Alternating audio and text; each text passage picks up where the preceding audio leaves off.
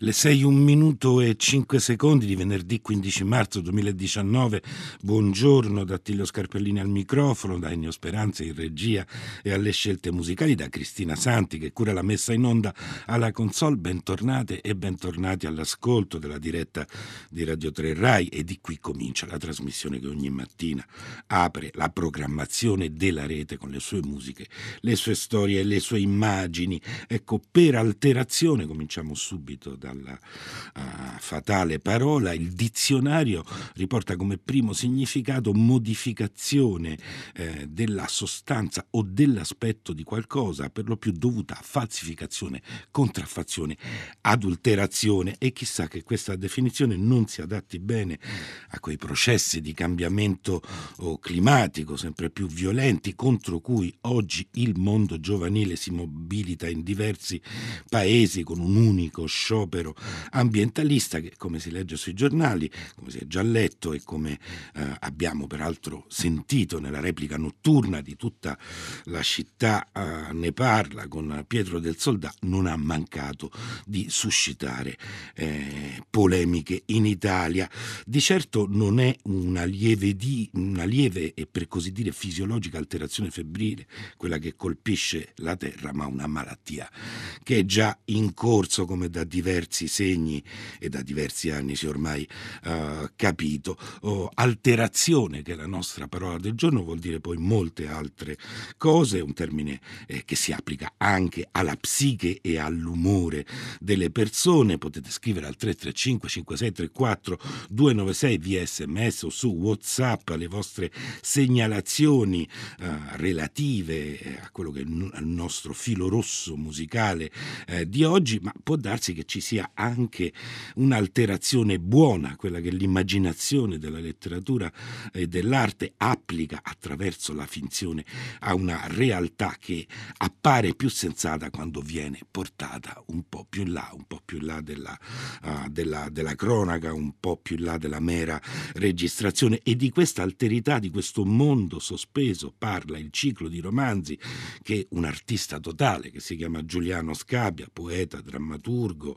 romanziere, ma anche poi eh, attore diciamo, delle, sue, eh, delle sue finzioni una, una, figura che abbiamo già avuto modo di incontrare in questa trasmissione. E, è l'ultimo romanzo della sua saga, della saga uh, più di Naneoca, che è la più fantastica prodotta dalla fervida immaginazione di Giuliano Scabbia, Il lato oscuro di Naneoca, pubblicato da Einaudi, ric- ri- ricapitola l'intero mondo poetico oh, da scabbiano e nel contempo oh, però affronta nelle sue peripezie un problema che sta stato tra i più sentiti dal, del secolo da cui veniamo, quello dell'origine del mare. E di alterazioni cromatiche parla invece la prima scelta musicale di Ennio oh, Speranza, dell'organista italiano Gioseffo Guami, ci rimangono soprattutto alcune canzoni eh, strumentali eh, e una di queste si chiama proprio La cromatica perché contiene diverse alterazioni cromatiche, ossia linee melodiche costituite da slittamenti di semitono, così, così appunto la descrive eh, Ennio Speranza, canzone La cromatica A4 di Giuseppe Guami e l'ascoltiamo da Esperion XX, diretto da Jordi Savall.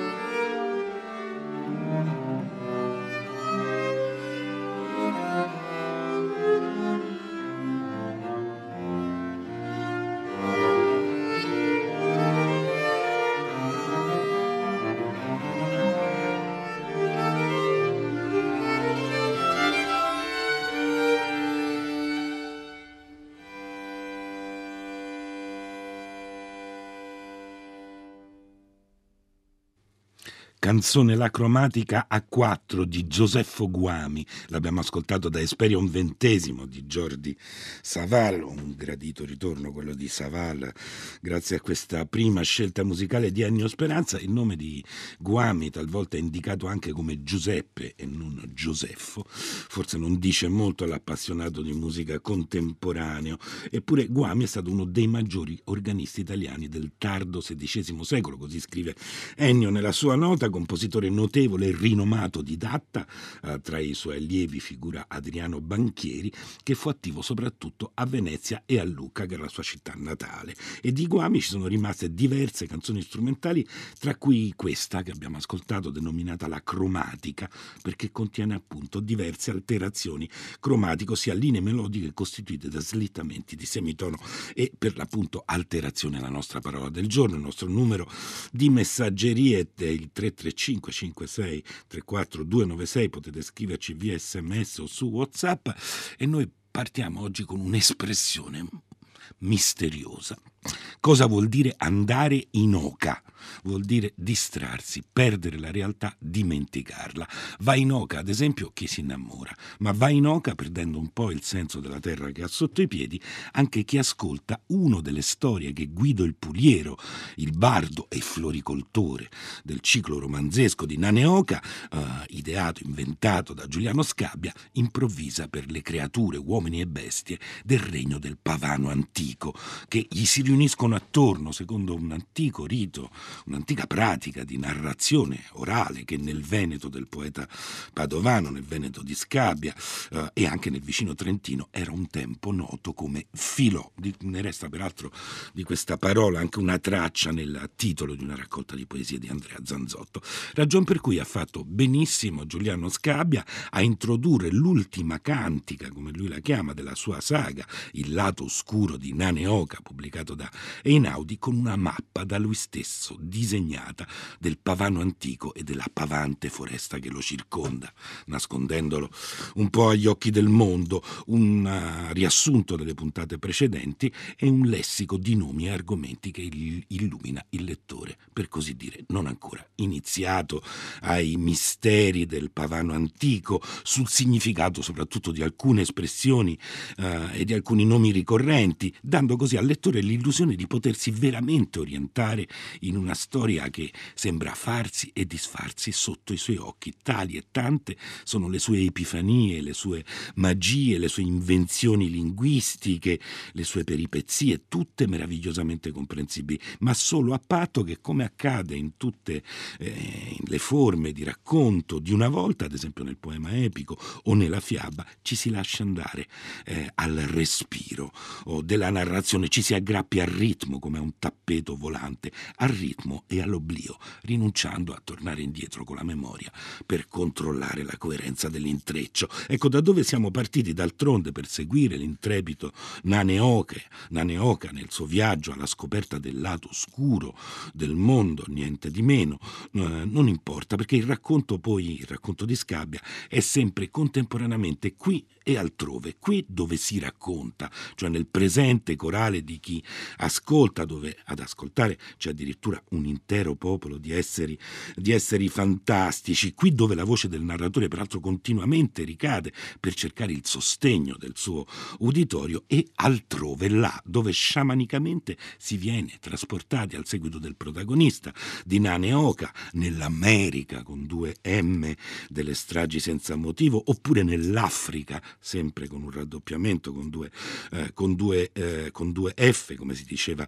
un tempo, delle guerre etniche, in una Russia di mari desertificati, oppure nell'Asia, dove senza soluzione continu- di continuità si può assistere agli ultimi istanti della vita del Mahatma Gandhi, conosciuto soltanto come grande anima, oppure parlare fissandola negli occhi con una tigre del Bengala che cita poesie in inglese su se stessa. A permetterlo è la fiaba, cioè l'esplosione di un'immaginazione che fila da sé la propria coerenza, ma anzitutto la sua lingua, la lingua che Scabbia ha plasmato su quello che lui stesso a un certo punto del suo libro definisce un ipervocabolario personale, universale, dove verbi ad esempio come usmare non hanno bisogno di essere spiegati, il verbo peraltro esiste davvero e unisce tra loro più lingue, più dialetti, vorrebbe dire fiutare, odorare, oppure una formula come zanza, faram, momon, una specie di abracadabra, trova tutta la sua magica efficacia soltanto nella sua sonorità e così viene usata del resto da Nane Oka per passare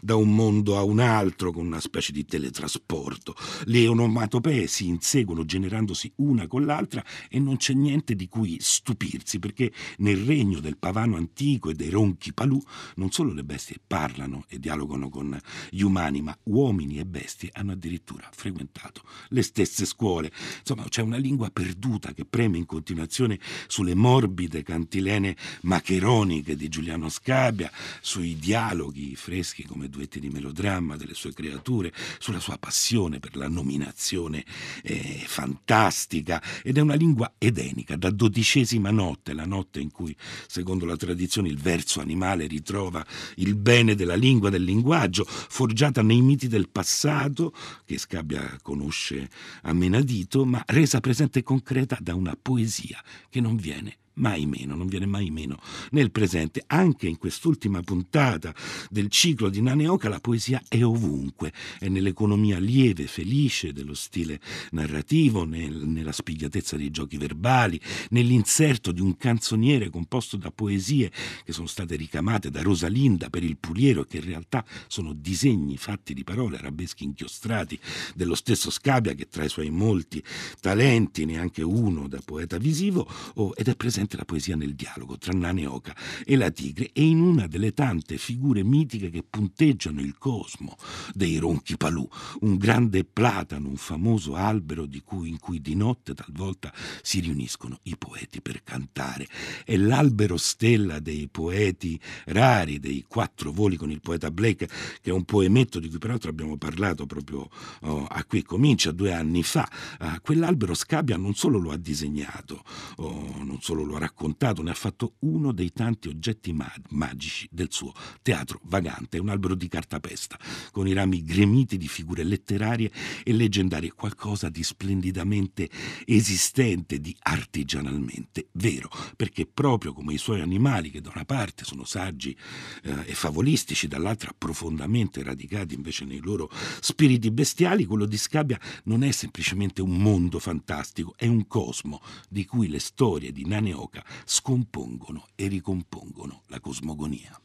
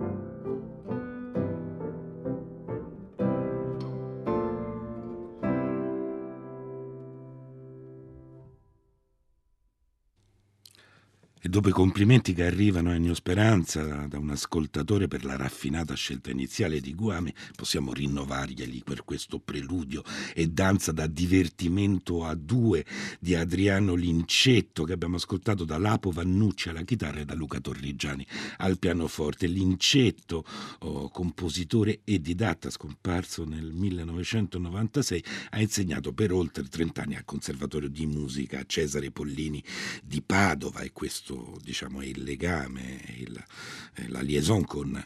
con, Giuliano Scabia che a Padova appunto è nato, anche se attualmente vive a Firenze, lo scrittore di cui parliamo oggi. E il divertimento a due per chitarra e pianoforte è stato composto nel 1981, è suddiviso in tre movimenti, noi ne abbiamo ascoltati i primi due, eh, il preludio e la danza. E si tratta di un lavoro alieno da ogni complicazione, sia moderna sia postmoderna, cioè tessuto con un linguaggio modale, però la l'avvio è misterioso, con le atmosfere che in seguito si distendono e si fanno più amabili. Eh, lato oscuro di Nane Oca di Giuliano Scabbia, il libro di cui stiamo parlando, ne prendiamo una piccola, un piccolo brano, verso sera, dopo le straordinarie avventure, le incredibili vicende narrate nei libri precedenti di Nane Oca, giunto al margine della pavante foresta, ebbe il desiderio di esplorare il lato oscuro di se stesso e del mondo e parlando ad alta voce disse voglio vedere cosa fanno i ladri e gli assassini, i vigliacchi e i traditori,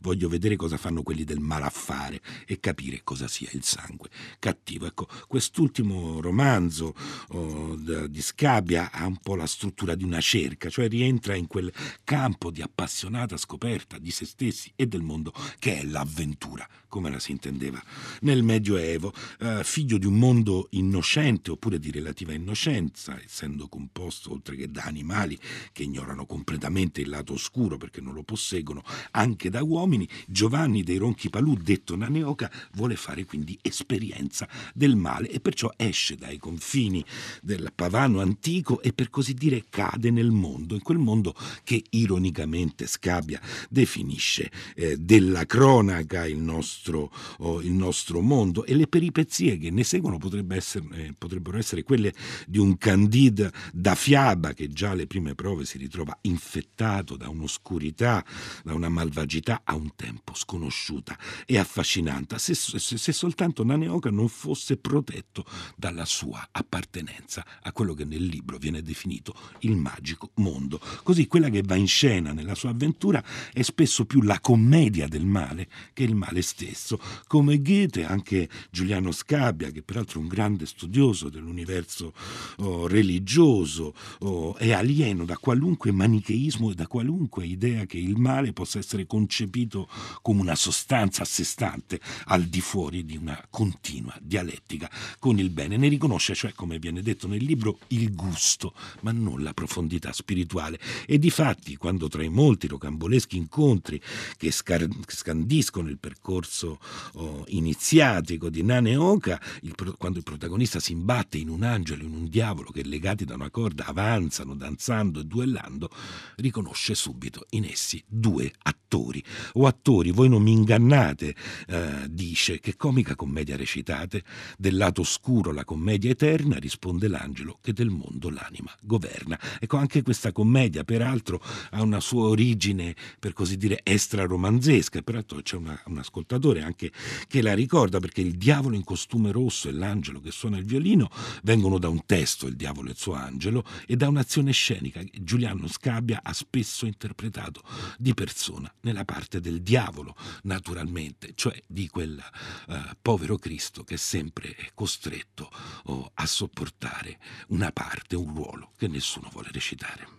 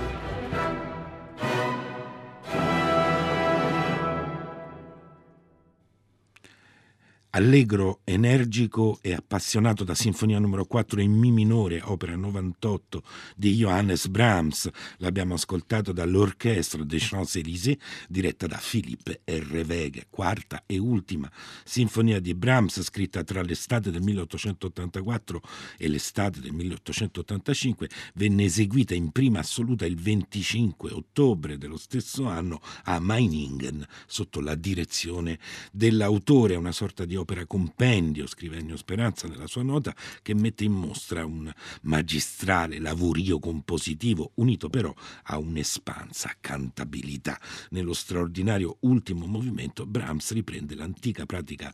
strumentale della variazione su tema ostinato, assai usata in età barocca e qui però piegata alle proprie esigenze espressive.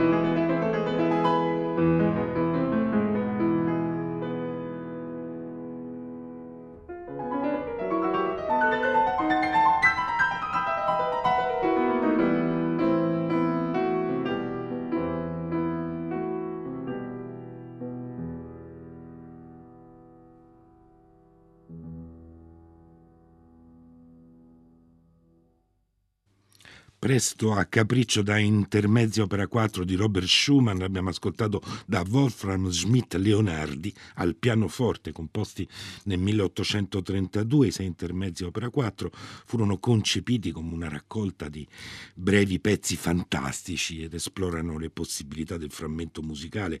che si fa intuizione poetica uh, attraverso una scrittura pirotecnica. Abbiamo ascoltato l'inquieto e tumultuoso secondo intermezzo alle 6.41 minuti e 42 secondi. La linea tra un po' passerà al GR3, poi la rassegna stampa internazionale di Radio Tremondo con Luigi Spinola domani e domenica al microfono oh, ritroverete Anna Menichetti e noi chiudiamo con Gianni Nebbiosi, una specie di speranza, una singolare figura di medico o psichiatra, di cantautore per un non lungo periodo perché dopo, proprio dopo questa uh, canzone Nebbiosi tornò a esercitare la sua professione di psichiatra. calcio, nutrendo la speranza che un giorno t'avrei fatta uscire da quella stanza, quella soffitta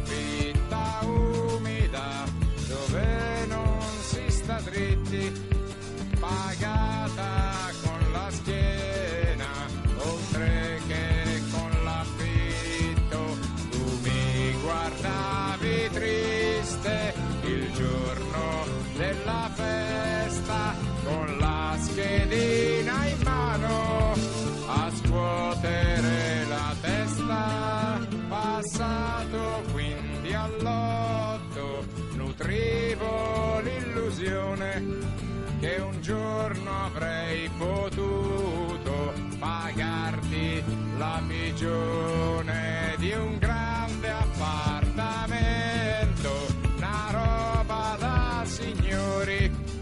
con i soffitti alti, completo di accessori. Tu mi guardavi triste